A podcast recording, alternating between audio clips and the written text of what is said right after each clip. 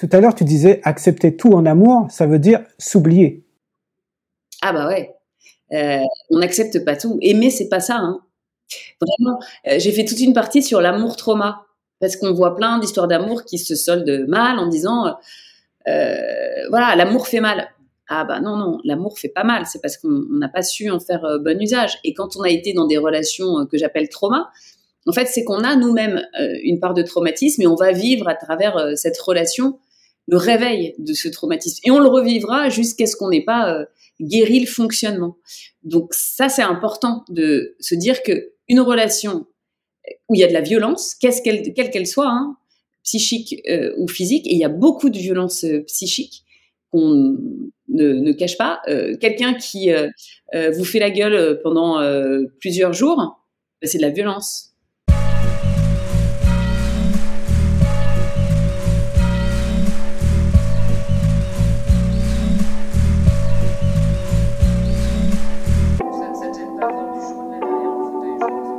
Non, non, non, non, non. Moi, ça me va. Hein. Ok. Allez, feu.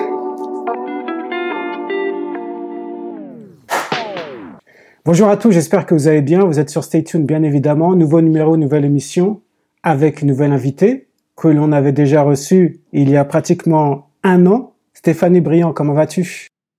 Je vais très bien, merci Olivier. Écoute, on s'est vu euh, il y a un an euh, à l'occasion de la sortie de ton livre L'incroyable euh, pouvoir du souffle. Et là, tu reviens pour un. D'ailleurs, tu en avais parlé, il me semble, lors de la première fois, que tu préparais d'ailleurs un, un, nouveau livre qui s'appelle L'incroyable pouvoir de l'amour. Tu es journaliste, réalisatrice, productrice, conférencière. À quel moment tu t'es dit, je vais sortir un livre sur l'amour? Ça fait assez longtemps que je le sais. En général, euh, mes idées de livres, elles sont en gestation très longtemps à l'avance et puis euh, j'ai besoin de collecter de l'information, de faire évoluer mon processus. C'est aussi toujours beaucoup connecté à ce que je vis donc euh, j'en ai un peu assez d'ailleurs d'être euh, cette espèce de patient expert dans ma façon de, de faire des livres parce qu'à chaque fois que je travaille sur un livre, eh bien je passe à travers des choses qui y sont liées. Et donc en général, je suis dans le travail, euh, dans l'écriture et puis à la fin de l'écriture, la résolution a lieu. Donc ce livre, il est vraiment né de quelque chose que j'ai senti de très très fort, hein, une, une compréhension de l'amour, une façon de vivre l'amour complètement nouvelle. Et comme évidemment ça m'a intrigué, j'ai voulu euh, mieux comprendre euh, et qu'à chaque fois, bah, quand j'aime un sujet, euh, je l'épouse pleinement. Et je me suis mise à faire beaucoup d'enquêtes, de recherches. Donc le processus s'est fait, à mon avis, sur sur 4-5 ans, même si l'écriture s'est fait sur un temps très réduit comparativement. Je me suis rendu compte qu'en lisant ton livre que le frein à l'amour, c'était la peur, finalement. Oui, la peur je dis qu'on a deux choix, que c'est toujours ou l'amour ou la peur. Et quand on commence à analyser nos décisions, nos pensées sous ce prisme-là, on se dit ah bah oui c'est vrai. Très souvent on est motivé par la peur, mais euh, parfois on est dans le déni, on a du mal à le reconnaître. Et la peur, ça peut être euh, aussi bien, euh, par exemple, vous avez envie d'aller à un dîner spécifiquement. Pourquoi vous avez envie d'aller à ce dîner? Bah, peut-être parce que euh, ça vous fait du bien pour euh, votre image, euh, les gens qui sont invités à ce dîner aussi, vous avez envie d'être associé à eux. Et là, c'est pas l'amour qui guide, c'est la peur. Parce que si vous le faites, c'est pour répondre en fait à un, besoin en creux. Alors que si vous y allez parce que la personne qui reçoit, mais alors vous entendez tellement bien et ça vous réjouit de passer du temps avec cette personne, c'est pas du tout la même démarche. Et là, c'est l'amour qui guide. Et je me suis aperçue aussi que souvent, quand je me laissais entraîner par des choix motivés par la peur, mais il m'arrivait des bricoles. Comme si euh, on sortait un peu du rail et que du coup, eh bien, euh, les choses étaient moins euh, harmonieuses derrière. Donc c'est une question très intéressante en permanence à se poser et malheureusement dans le monde dans lequel on vit, la majorité des choix, des décisions sont prises par la peur. C'est très compliqué de revenir à cette notion d'amour et puis surtout d'être honnête avec soi et de vraiment de se poser la question et de voir, ok, peur, ou amour. Et la peur, évidemment, ben, ça détruit alors que l'amour, ça construit. Tout à l'heure, tu as, évoqué le mot sortir des, rails. Euh, comment on fait pour sentir que l'on n'est pas justement dans ce rail-là? Donc ce rail d'amour. on, on travaille sur soi, on apprend à se connaître et à se reconnaître. On lâche la honte, parce qu'en fait, quand on commence à se regarder, on découvre qu'on a beaucoup de noirceur, beaucoup d'ombre, et que c'est pas nécessairement chouette ce qu'on voit. Donc, faut l'accepter. Pour moi, il y a une espèce d'abord de séparation, c'est-à-dire que on commence à être conscient de comment on fonctionne, euh, de nos mécanismes qui nous plaisent pas nécessairement, euh, parfois de notre petitesse euh, d'âme. Et donc, on se regarde à distance et là, on se dit, ouh, j'aime pas. Donc, on se sépare. Et puis après, on se réconcilie. On accepte que bah, ça fait aussi partie de nous. Et là, on arrive à faire les choix des deux côtés. Mais d'abord, faut sortir du déni un peu. Il faut sortir de, de, la croyance que euh, bah ouais nous on est impeccable, c'est que les autres euh, qui vont pas, euh, qu'on crée pas les situations par nos attitudes, que la vie est injuste, qu'on est victime de ce qui se passe, voilà, trouver des excuses, bah là on est dans la peur hein, quand on trouve des excuses. On n'est pas du tout dans l'acceptation. Et quand on arrête d'en trouver, qu'on se dit ok, je regarde qui je suis aussi et qui est 100% de responsabilité dans ce qui se passe, eh bien c'est là qu'on peut commencer à faire la différence et à, à sentir. Mais vraiment, c'est d'abord faire tomber le masque euh, et arrêter le, déni. Quoi. On n'est pas obligé de, de raconter tout à tout le monde, mais déjà d'avoir cette clairvoyance-là vis-à-vis de soi, cette honnêteté, et puis de ne pas avoir honte de ce qu'on est. On a tous des travers, euh, des choses où vraiment on aimerait mieux euh, fonctionner autrement, avoir d'autres attitudes, mais ça se corrige, quoi. Et quand on commence à avoir la volonté de le corriger, ben, on évolue. C'est aussi une façon de embrasser l'échec. Souvent, on a tendance, avec notre esprit aussi euh, français, à pas aimer ça, les échecs. Bah là, en fait, on accepte que ouais, on s'est planté, on a vraiment mal agi. Ah bah là, ce qu'on a dit, c'était ridicule. Et puis là, notre comportement, franchement, il n'était pas chouette. Donc, faut accepter ça et se dire, bah, ok, j'ai fait ça, mais comment je réagis maintenant? Qu'est-ce que je fais? L'étape d'après pour euh, essayer de remettre droit, même si je me suis planté dans un premier temps. Et on se plante tellement souvent, la plupart du temps. Il nous faut de l'entraînement, quoi, avant de, de plus planter.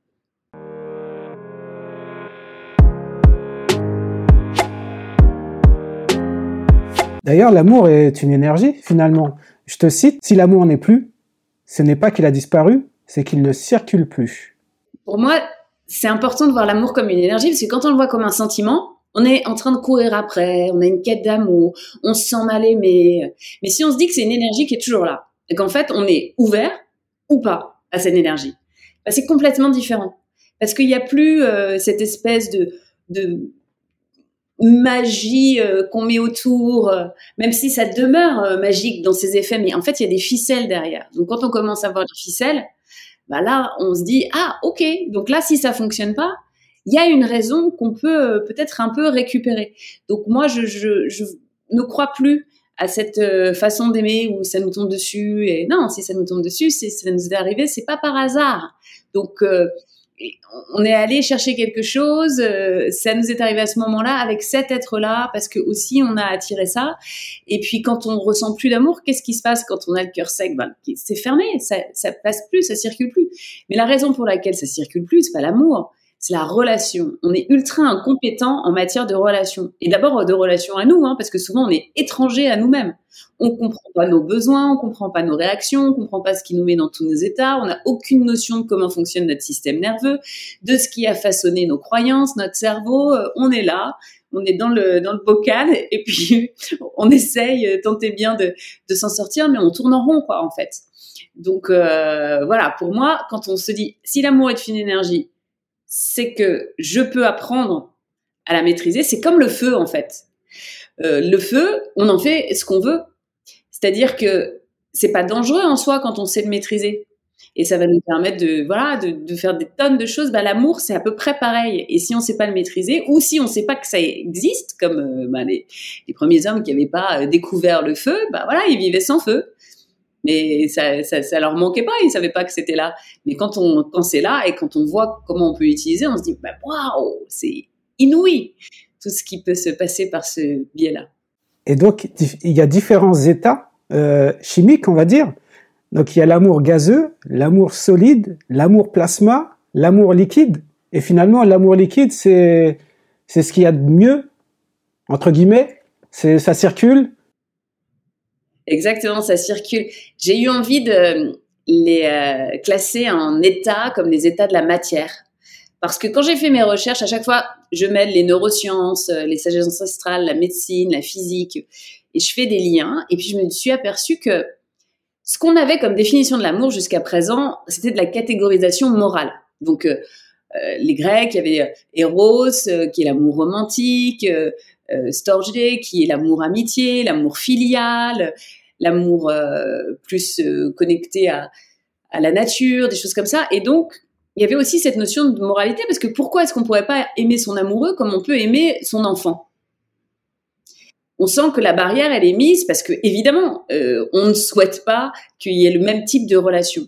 Mais pour autant, quand on regarde le cerveau, eh bien, quand on est amoureux et quand on accueille un enfant, il se passe la même chose dans le cerveau.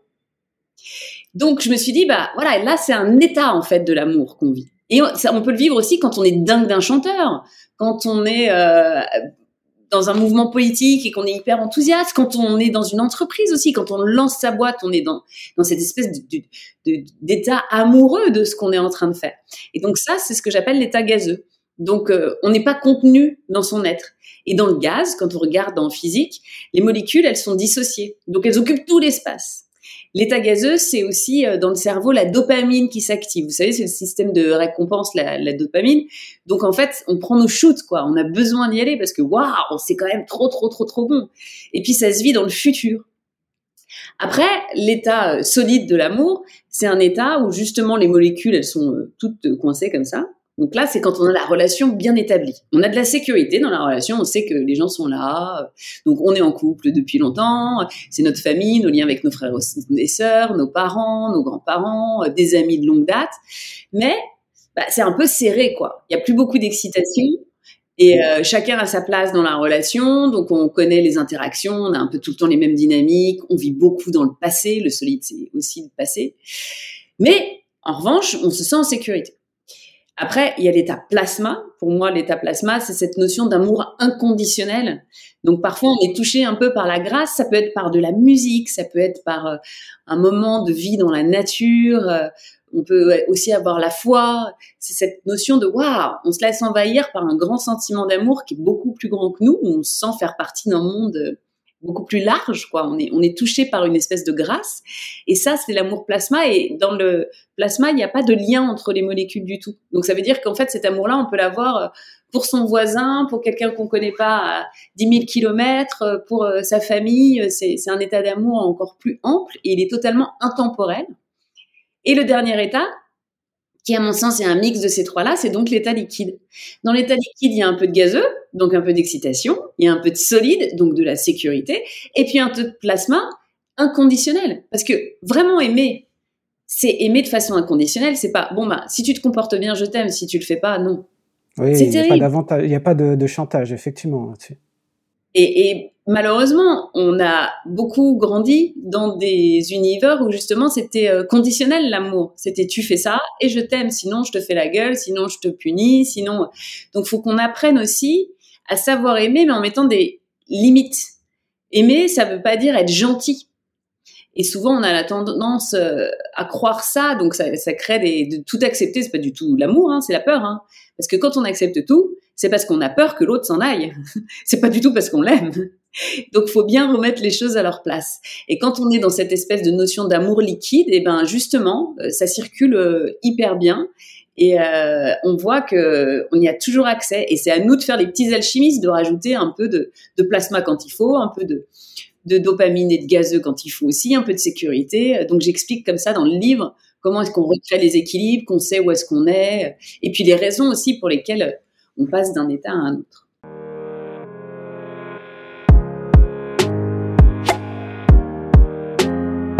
Tout à l'heure, tu disais accepter tout en amour, ça veut dire s'oublier. Ah bah ouais.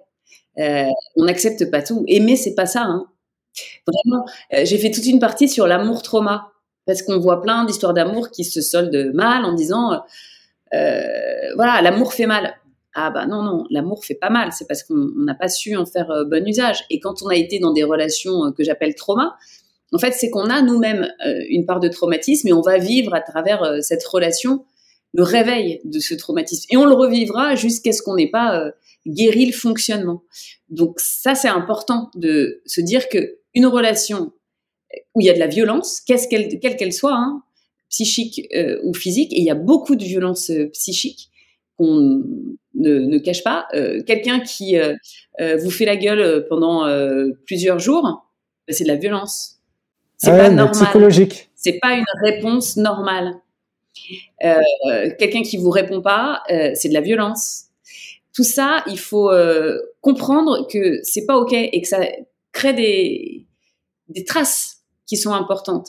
Mais après, parfois, on peut avoir ces comportements-là, c'est-à-dire que quand on est en colère, quand on est fâché, se déconnecter complètement et ne pas pouvoir parler à l'autre, mais littéralement ne pas pouvoir le faire parce que notre système nerveux, il est tellement en l'air que pour nous, c'est une menace et qu'on n'arrive pas à redescendre. Mais c'est pour ça que j'ai aussi écrit ce livre, c'est pour comprendre comment on fonctionne et comment on réagit. Parce que si on est aveugle à ça et si on est incapable de se remettre aussi en sécurité dans nos corps, on n'arrive pas à reconnecter euh, avec les autres. Donc euh, voilà, d'établir un peu ce qui est violent dans une relation. Eh ben, c'est violent dès qu'on sort de la zone de la gentillesse, en fait. Euh, parce que quand on est dans une relation humaine, on doit pas avoir euh, des mots blessants, on doit pas avoir d'agressivité, pas de part narcissique qui, qui s'illustre pour aller mettre des petites piques. Pourtant, on les a, mais quand on les a, si on arrive à corriger tout de suite le tir et à réparer immédiatement, tout va bien il faut encore reconnaître euh, ce qu'on a et savoir quoi faire quand ça nous arrive. Tout ça, ce sont des signaux qui nous permettent de, de, de voir si on est dans une relation, euh, dans un amour trauma? Ouais. On est tous hein, dans des amours traumas euh, euh, à un moment de notre vie. On, a tous été traumatisés. Le traumatisme, c'est pas un événement particulier, c'est une réponse de notre système nerveux à un événement. C'est en gros la lecture intérieure qu'on a de l'événement. Donc, euh, ça peut avoir été un déménagement pendant votre enfance, qu'à l'école on se moquait de vous, ça peut avoir été quelque chose de, de, de, plus tard, mais souvent quand même ça se joue dans l'enfance. Et quand on a construit notre personnalité, qu'est-ce qu'on a fait? Ben, On s'est adapté à notre traumatisme. Donc, pour s'adapter, on a construit une espèce de façon de pas boiter trop, quoi. Donc, la, la, structure de personnalité qu'on a créée, elle était en raison de ça. Et ça fait que, bah, où on est déconnecté de soi, où on va avoir super peur que l'autre nous apporte pas ce dont on a besoin. On va comprendre que on a créé des attachements et il y a 50% seulement de la population qui a un attachement qui s'appelle sécure, c'est-à-dire en gros qui a priori n'a pas été euh, trop dans le traumatisme. Donc ça fait 50% euh, d'autres et d'entre nous, moi j'en fais partie, hein, d'avoir été dans le, dans le trauma et d'avoir construit initialement mes relations plus dans l'amour-trauma. Ah, c'est 50-50, hein. Je pensais que c'était... Euh, ok. Je pensais qu'il y en avait moins que ça encore. Ok. Pas mal. Mais la bonne nouvelle, c'est qu'on peut euh, se reparenter, entre guillemets. Donc, euh, même si on, a eu une histoire où on, a des traces, on peut se remettre en sécurité, réapprendre ou apprendre tout court hein, à entretenir des relations saines. Et quand on le fait, mais c'est transformateur. Ah ça bah, n'a rien à voir. Euh, il y a un événement qui est important, en tout cas en lisant ton livre, je m'en suis rendu compte, c'est euh, le confinement.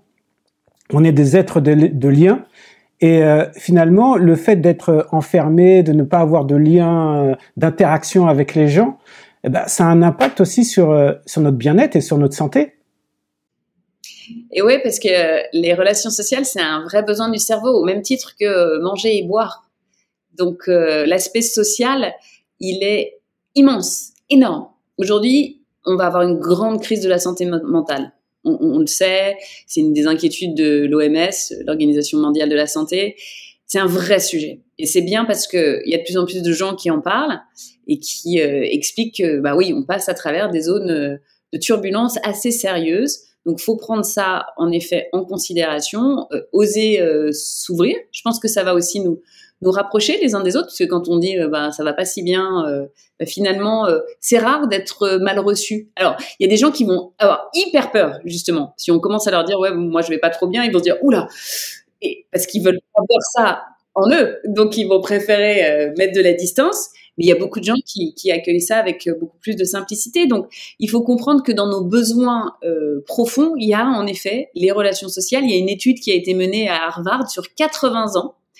Et ils ont découvert que l'indicateur de santé, le seul, c'était les liens euh, sociaux et les relations saines. Donc, euh, c'est pas d'être dans un mariage pendant 50 ans si vous vous parlez à moitié, euh, vous avez des vies séparées. Non, on s'en fout de la longévité. Ça, c'est important. Mais en revanche, c'est quand la relation est nourrissante, saine et sécurisante. Et donc, ils se sont aperçus que peu importe que les gens eussent été riches, aient eu des euh, maladies, aient eu des euh, euh, licenciements, des catastrophes financières, c'était vraiment ça le seul et unique indicateur qui permettait de dire, ben voilà, on se garantit davantage de santé. Donc c'est quelque chose à prendre au sérieux pour maintenir notre équilibre.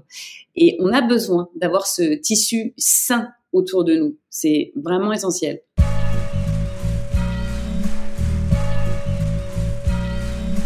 Moi, j'ai noté euh, une petite citation encore. La sagesse, c'est pouvoir se confronter à la névrose du monde sans se couper de son cœur et rester connecté à son âme. C'est beau. C'est beau. Non, non, mais c'est euh, c'est une pratique qui est pas forcément évidente à à faire. S'aligner, à se dire est-ce que je suis dans le dans le bon wagon? Euh... Bah ouais, parce que c'est facile d'être sage euh, au fond d'une grotte. C'est facile d'être sage quand on n'a pas euh, d'enfants, quand on n'a pas de conjoint, quand on n'a pas de collègues de bureau, parce qu'on n'est pas, euh, les Américains ils disent triggered, donc on n'est pas déclenché, on n'est pas la bascule. titillé. Ouais. Bah oui. Donc en ce moment, il y a de plus en plus de gens qui méditent, qui vont se recentrer, qui, alors ils se créent une bulle justement pour s'extraire de la névrose du monde. Mais après, c'est comme un entraînement. Moi, je vois ça comme euh, comme on fait de, la, muscu tous les jours, quoi. Quand on, muscle ça, eh ben, on voit que encore une fois, on sort des rails de temps en temps, puis on arrive à y revenir euh, beaucoup plus rapidement. C'est une façon de se réguler. On se laisse moins embarquer dans nos émotionnels euh, qui nous collent. Donc, et après, on est complètement coincé. Et donc, c'est important de pouvoir vivre dans ce monde qui est pas chouette par euh, beaucoup d'aspects, mais d'y résister sereinement et de pas se faire absorber ou de pas s'y adapter. En fait, il faut arriver à, être là au milieu, que ça tourne autour et euh, d'avoir des interactions, mais sans que nous, ça nous fragilise trop. Et euh, voilà, donc c'est important de pouvoir faire partir du système aussi pour éventuellement faire évoluer le système. Et je pense que plus on est comme ça, plus justement on apporte euh, de la sécurité, des ressources aux personnes qui sont autour de nous. Et c'est comme ça que ça bouge petit à petit parce que c'est encore une fois cette notion d'amour et de peur. Donc là, on amène, on amène, on amène avec cette espèce de, sérénité dans la névrose. Et ben, parce que dites-vous bien, par exemple, si vous avez quelqu'un qui fait un, épisode de, où sa santé mentale est mise en péril, si vous à côté vous êtes aussi flippé, ça va pas, euh, faire, de bien. Mais si la personne vous voit ancré, calme, posé, bon bah voilà, là vous allez un peu lui déteindre dessus et être capable de gérer la chose. Donc euh, c'est ça qu'il faut apprendre, c'est important. C'est pas juste d'être dans la réparation, c'est d'être dans l'anticipation aussi. Et nous, de, de, nous rendre plus résilients euh, aux difficultés et d'être mieux préparés. Parce que pour l'instant, on, on, prend un peu des chocs et le Covid, ça en a été un parce que je pense que ça a beaucoup affaibli les esprits. Bien sûr. Et on a, du mal à, remonter pour beaucoup. Hein. Il y a, ça a tellement euh, touché sur des petites euh, cordes sensibles et qui, qui créent de la, de la, panique, de l'angoisse et de l'anxiété que bah, c'est compliqué encore aujourd'hui. Tout à l'heure, tu as évoqué le, le fait d'être parent. Mmh. Souvent, lorsqu'on est parent, souvent lorsqu'on est parent, euh, eh ben, il peut avoir quelques petites bêtises des enfants. Et nous, on, peut s'énerver, hein, c'est facile. Et euh, on se rend compte que des fois, euh, c'est plus la peur qui nous guide. Ah on est dicté un peu par nos par nos peurs et finalement, on, on peut, il y a des choses qu'on peut éviter, quoi. Souvent trop occupés à protéger nos enfants du monde extérieur. Nous oublions de les protéger de notre monde intérieur mais je m'y emploie tous les jours. Hein. Euh, je suis encore en chemin. c'est bien de le savoir. Après, de le mettre en, pratique, c'est compliqué. Et, euh, et, nos enfants, ils sont là aussi pour nous faire évoluer là-dessus. Donc, euh, en fait, dès que vous avez une réaction disproportionnée, c'est-à-dire vous criez, que, que, que, vous sentez peut-être justement ce, ce sentiment de, de, peur qui monte en vous, bah faut dire ok, bon, qu'est-ce qui se passe? Pourquoi je réagis comme ça? Et est-ce que ça va être utile à l'enfant? Ben non, parce qu'en fait, l'enfant, ça va lui apporter de l'insécurité. Et ce qu'on souhaite faire quand on est parent, c'est apporter un maximum de sécurité. Donc c'est important de, encore une fois, euh, se regarder en face et puis de dire, euh, là, il se joue un truc essentiel avec euh, les enfants. Et on fait pas tout bien, mais on découvre en chemin, encore une fois. Hein. Parfois, on, on, croit faire des bons choix et puis, en fait, c'est vraisemblablement pas les bons. Mais souvent on découvre qu'on les avait peut-être pas fait vraiment pour les bonnes raisons, justement. Et on, peut toujours redresser le tir. Mais c'est, ça, ça, demande beaucoup. Je pense que d'être parent aujourd'hui, en plus, on a plus ce réseau justement qu'on avait autrefois où vraiment les grands-parents étaient super impliqués. Euh, il y avait plus de gens autour de nous. Maintenant, il y a, il y a, des parents euh, qui se retrouvent un peu isolés aussi parce qu'il y a beaucoup de parents qui sont séparés. Donc, c'est beaucoup de pression, beaucoup de tension. On vit des vies souvent chargées. On a du stress économique. Donc, euh, bah, on n'a plus beaucoup de choses à donner sereinement en fait à nos enfants. Et donc, ça explose. Et là aussi, euh, ben, je pense que on va, on va avoir des dégâts dans les années à venir. Les écrans, c'est aussi très dangereux et, euh, et on a du mal à, le contrôler et on ne sait pas où mettre la limite. Ça, c'est des réflexions qu'il faudrait qu'on ait d'ailleurs au niveau de la société. Parce que c'est difficile parfois en tant que parent de limiter quand euh, le reste du monde ne limite pas, quand chez les copains euh, c'est écran à volonté, quand dans les écoles ils font pas la chasse au téléphone. Il faut encore une fois qu'on essaye nous d'être le mieux dans nos vies possible le plus ancré, le plus stabilisé pour pouvoir bien faire. Aimer, c'est vraiment ça. Hein. On peut pas aimer quand on est en vrac. On peut pas aimer quand on est débordé. On peut pas aimer quand euh, on est anxieux. C'est pas possible. Il faut trouver la paix, le calme d'abord, créer l'espace. Donc l'amour n'arrive pas non plus dans les vies trop chargées.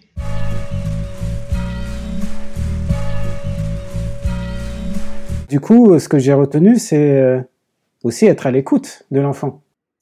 Bah oui, il faut savoir les écouter, les enfants, bien sûr. Ils ont des choses qui sont importantes et intéressantes à dire. Mais encore une fois, aujourd'hui, il y a un grand débat sur l'éducation bienveillante et euh, je pense que ce qui est important, c'est de bien comprendre comment on met les limites et parce que l'éducation bienveillante, elle est aussi menée, je pense, par euh, une part narcissique chez euh, les parents. C'est-à-dire que moi, je vais faire mieux que les autres ou moi, je vais me différencier, mais sans s'en rendre compte. Et, et parfois, on, on laisse euh, des trous dans le filet et puis ben les enfants s'y engouffrent et du coup ils ont du mal à se structurer. Moi je pense que j'ai fait plein d'erreurs comme ça. Par exemple, je suis anti devoir. Donc euh, vous savez normalement en primaire c'est on n'a pas de devoir à donner aux enfants. La loi dit ne pas donner de devoir écrit aux enfants. Et pourtant il y en a absolument partout. Et ah, y a que ça. moi j'étais opposée. Comment? Il y a que ça, il y a que des devoirs. Il y a que des devoirs. Et en plus, souvent, les parents les réclament. Quand il n'y a pas de devoirs, c'est les parents qui flippent, qui vont réclamer les devoirs parce qu'ils ont l'impression que sinon leur progéniture va échouer. On trouve pas ça normal. Et euh, qui ait des devoirs On dit qu'est-ce qui se passe? Non, on dit qu'est-ce qui se passe? Il n'y a plus de devoirs. C'est pas normal. Bah oui, ils se disent c'est pas normal. Mais en, fait, il y a plein d'études qui ont montré que c'est pas parce que les, les enfants de ces catégories d'âge-là, donc en primaire, euh, font des devoirs qu'ils ont de meilleurs résultats scolaires. Oui, bien sûr. Un jour, on y arrivera peut-être. Euh, quoi qu'il en soit, moi j'avais euh, choisi de ne pas faire les devoirs. Donc chaque année, j'allais voir la maîtresse de mon fils et puis j'expliquais que chez nous, on ne faisait pas les devoirs. Et en fait, le chez nous, on ne fait pas les devoirs, même si le fond de moi euh, était quelque, sur quelque chose de juste auquel je croyais, eh bien, ça a créé une espèce de distance avec le reste du monde. Et mon fils, quelques années plus tard, des devoirs, mais il veut même pas en entendre parler. Sauf que j'ai jamais dit on ferait pas des devoirs à vie. ouais, ouais, il faut. Non, mais c'est pas évident de trouver le bon équilibre, quoi. Voilà, c'est ce que je veux dire par là. C'est qu'en fait, quand on fait, on veut être dans cette éducation bienveillante qui quelque part euh, protège aussi l'enfant des dysfonctionnements, parce que pour moi, les devoirs c'est quand même un dysfonctionnement. Il faut se demander si nous, notre action et notre réaction, va pas créer un dysfonctionnement. C'est complexe, hein. Ouais, ouais, c'est compliqué. Euh, et, quand on quand on est mieux positionné, quand on est plus calme, on peut on peut y penser euh, avec davantage de sagesse. Soyons euh, attentifs et bienveillants avec nos enfants, mais réfléchissons quand même à leur permettre de pousser autour d'un tuteur qui euh, les déconnecte pas. Voilà. Je voulais revenir en fait sur sur l'étude du ILF Maths Institute, qui consacre ses recherches à l'intelligence du cœur. Il y a, on revient un peu sur la notion du stress. D'ailleurs, tu dis une grande part de l'anxiété et du stress ressenti dans nos sociétés vient du fait que les gens ont souvent le sentiment d'être poussés à faire quelque chose ou vouloir quelque chose alors qu'ils pressentent au fond d'eux que ce n'est pas la bonne décision. C'est et ouais. C'est vraiment euh, c'est pouvoir être aligné, être en lien avec ce qu'on est réellement. Mais il y a plein de fois où on fait à contre-cœur. Euh, surtout dans le monde du travail, c'est fou. Le nombre de personnes qui, font des jobs et c'est à contre-cœur, qui, suivent des directives à contre-cœur. Et le stress, quand vous observez quand est-ce qu'il s'illustre, c'est vrai que c'est dans ces moments-là qu'on a beaucoup de stress. On n'a pas beaucoup de stress quand on va faire un truc qui, qui nous éclate. On a de l'appréhension, on a de l'attention, mais c'est pas la même chose. Et de le saisir d'un point de vue euh, vibratoire, de l'énergie, justement, de ce que le cœur ressent. C'est vrai que je suis d'accord avec les études de, l'Institut qui disent, euh, bah, finalement, ce qu'on ressent euh, par le cœur, c'est une alerte du stress.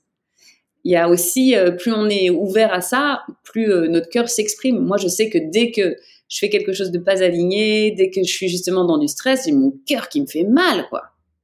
Il me laisse pas le choix il me dit pas, bon euh, bah non, tiens, on regarde pas ce qui se passe. C'est tout de suite euh, sentence, voilà.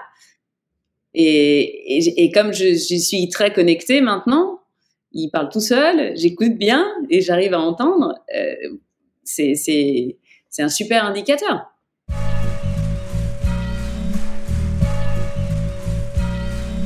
Ce qui est intéressant dans, dans ce livre, finalement, c'est qu'aussi tu appuies avec ton vécu. Euh, mm. Tu livres des anecdotes, effectivement, bah, sur les sur les enfants, sur ton sur l'éducation et aussi sur les séparations. Et c'est vrai que c'est important parce qu'il y a des étapes dans nos vies qui font qu'à un moment il y a un point de bascule. Euh, euh, toi notamment, c'est aussi été une, une, une, séparation qui a qui a développé une ouverture quelque part. Ah oui, complètement. Et mais à mon avis, ça sert à ça aussi dans nos vies. Il faut bien y donner du sens. Et euh, le problème, c'est si on, on, on, vit ces moments euh, douloureux, difficiles, euh, et qu'on n'en fait rien. Bon bah voilà, si on repart et on remet une pièce dans la machine et qu'on n'a pas évolué, c'est quand même embêtant. Donc, je pense que c'est une grande opportunité. Vous savez, en, en, en chinois, pour dire le mot crise, c'est un mélange du mot danger et du mot opportunité. Donc voilà, quand on a ces, ces crises-là, en effet, euh, c'est, on ressent le danger, on n'est pas bien, ça nous déconstruit, mais c'est aussi le moment où on va pouvoir faire quelque chose, parce que comme on, c'est un peu liquéfié, ben on va, la matière peut bouger, quoi. La musique en fond sonore du, euh, du livre, c'est important. Super important pour moi. La musique fait partie de ma vie, et euh, je trouve que elle nous raconte plein de choses. Donc j'ai fait des playlists euh, déterminer un peu les amours types. Donc, quelles sont nos croyances amoureuses en fonction de ce qu'on aime comme chanson d'amour, évidemment. Donc euh, ça, ça m'a beaucoup amusé, ça marche très bien. Il y a plein de gens qui adorent écouter des playlists. Puis j'ai reçu aussi des messages d'artistes que je citais et qui me remerciaient de, les avoir inclus dans les playlists. Je vois aussi qu'il y a des chansons que j'aime à certains moments euh, où je me sens hyper connectée à ça, mais ça, c'est tellement connoté de nos émotions. Et ça guérit aussi la musique. C'est une façon de, sortir plein de choses. Il y a la, vibration du son, il y a l'intention dans la voix, le souffle dans la voix, ça, peut nous rassurer aussi. Enfin bon, c'est, je pense qu'il y, y, a vraiment un aspect thérapeutique dans la musique. Donc j'imaginais pas faire un livre sur l'amour sans avoir une notion de sensorialité. Et la musique, c'était ce qui avait de plus facile. Et finalement, que voudrais-tu que le, que le lecteur euh, garde en mémoire? Bah, Surtout que ça lui apprenne à, à faire mieux connaissance avec lui-même. Et après, ça permet de créer des passerelles. Donc vraiment, ce que ce qui me fait plaisir, c'est quand je reçois des messages qui vont dans ce sens-là, des, des remerciements euh, parce que ça conforte, euh, ça, ça ravive la lumière, ça donne du sens, ça permet de mieux passer des épreuves euh, difficiles. Et j'adore aussi, euh, on a enregistré une masterclass qui est en ligne sur euh, l'académie de l'amour.com et euh, le cadreur avait une trentaine d'années. Donc c'était pas le profil à lire ce type de bouquin. et donc il, filme la masterclass et à la fin il dit oh, mais merci mais c'était tellement intéressant mais j'ai appris plein de trucs et il était ultra enthousiaste et, je trouve ça génial parce que toute une génération. j'ai travaillé aussi avec mes étudiants. Je donne des cours à des étudiants en master en, communication et on a travaillé sur euh, le bouquin, sur la stratégie euh, et ils ont tous hyper peur de l'amour. Donc à 20 ans, on se dit oh là là, mais comment je vais faire pour réussir un couple? Et puis de toute façon, c'est peut-être pas la bonne formule. Et puis donc je, crois beaucoup à ce que ça peut apporter à, toute cette génération aussi qui est plus jeune. Il y a ceux qui sont passés à travers euh, des difficultés de vie évidemment, ça va les enrichir et ils vont faire waouh, ah ouais, ah bah ça c'est exactement moi. Je pensais pas que j'étais un programme comme ça. Euh, et ça va les faire bouger. Et puis les plus jeunes, ça va leur donner des clés qui vont leur faire peut-être aussi un peu gagner du temps. Je pense que les, plus jeunes ont, peut-être aussi euh, comme référent euh, des références qui sont pas forcément glorieuses, donc ils ont peut-être aussi peur de. Ah bah non. Bah, bah non. Bah ouais, ils ont dû, ils ont dû voir des choses. Mais et puis surtout, il y a quand même aussi une façon de communiquer qui a hyper changé. Il y a un marché de l'amour qui, qui n'existait pas avant. Les apps, euh, j'en parle. J'ai toute une partie dans le bouquin sur attention. Qu'est-ce que ça fait les apps sur le système nerveux? Euh, De quoi il faut être, euh, comment il faut se protéger, comment il faut être vigilant. Mais ça, ça change tout, quoi. Là, tu es en train de dire que les applications, c'est pas forcément positif? Non, il faut le faire avec parcimonie. Mais c'est comme euh, si euh, tu bois un verre de vin ou que tu en bois 15, quoi. Ouais, bah, bah. Il va pas se passer exactement la même chose. Donc en résumé, c'est une histoire d'équilibre. La vie, c'est un équilibre finalement. La vie, c'est un équilibre de pas abuser des choses, mais c'est parce que la vie, on a un système qui fait comme ça, mais si on commence à lui faire faire ouh, bah, on va on va quoi. Donc euh, ouais, les apps, j'ai travaillé avec une euh, chercheuse américaine, anthropologue et neuroscientifique. Ça fait 35 euh, ans qu'elle étudie euh, l'amour, les couples, donc elle est vraiment très experte et elle dit qu'on ne devrait pas dépasser 12 rencontres dans une vie, hein, pas dans un mois. Hein. Dans une vie? Mais Ouais, sur, sur les apps. En fait, sur une app, voilà. Ah, en lien avec l'appli? Comment? 12 rencontres en lien avec une application de rencontre. Ouais, ah, d'accord, ok, ok. Parce que, en fait, cet accès euh, permanent, euh, ça nous fait pas du bien. Parce qu'après, qu'est-ce qui se passe? Ça met en marche une espèce de, système euh, d'addiction. Et en plus, on voit que ça crée carrément des troubles anxieux, parce qu'il y a beaucoup de gens qui utilisent les apps, qui sont déjà anxieux socialement au départ. Et c'est pour ça qu'ils utilisent l'app. Donc ça ne leur fait que plonger encore plus. Et, j'espère qu'un jour, justement, les, les personnes qui éditent des apps auront cette responsabilité euh, humaine de dire, euh, ben, on limitera. Parce que je suis sûre, et c'est ce que je dis dans le bouquin, que on aura des interdictions d'app euh, de dating comme on a des interdictions de casino. Je suis sûre qu'un jour, on pourra se faire interdire.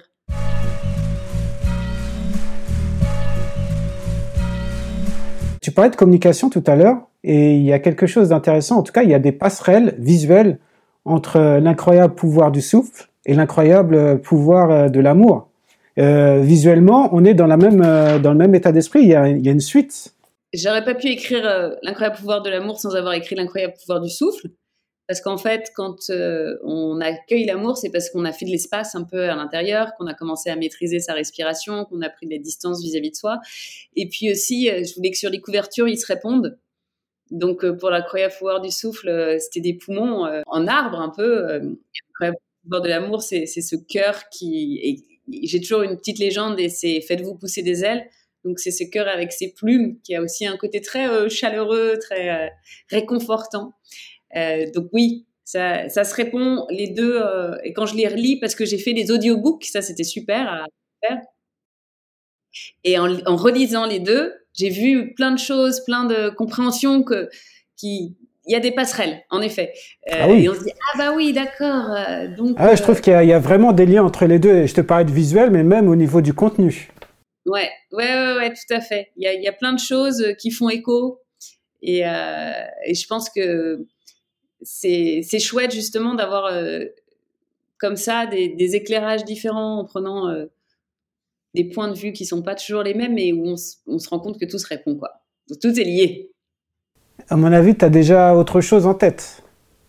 Ah bah, je suis en train d'écrire là. Ouais. Et en a un autre qui est sorti il y a pas longtemps qui s'appelle Réapprendre à respirer, qui est un petit euh, sur la respiration, qui est plutôt un guide pratique. Il y a des illustrations. Euh, donc euh, voilà, c'était le quatrième et là je suis en train d'écrire le cinquième. Et, et j'espère finir d'écrire pour, pour la fin de, du printemps, enfin finir avant l'été quoi. Mais il y a tellement de choses encore. Mais je suis très enthousiaste. Je vais juste te donner une série de mots et instinctivement tu me donneras bah, te ressenti sur ces mots-là. Si je te dis perfection. Ah, ça, c'est un truc que je comprends et qui m'a beaucoup handicapé. Moi, je croyais qu'il fallait être parfait pour être aimé. Et donc, c'est pour moi, la perfection, c'est mon, mon pire ennemi et à la fois un très bon moteur. Passion? C'est euh, ce qui anime la passion. Moi, je la vois pas avec le côté négatif. Donc, la passion, pour moi, c'est euh, ce qui vous embarque Sensibilité? Euh, La sensibilité, je trouve ça un peu morne, un peu triste. C'est-à-dire que j'aime la sensualité, la... mais la sensibilité, c'est comme ça regroupe un peu tout.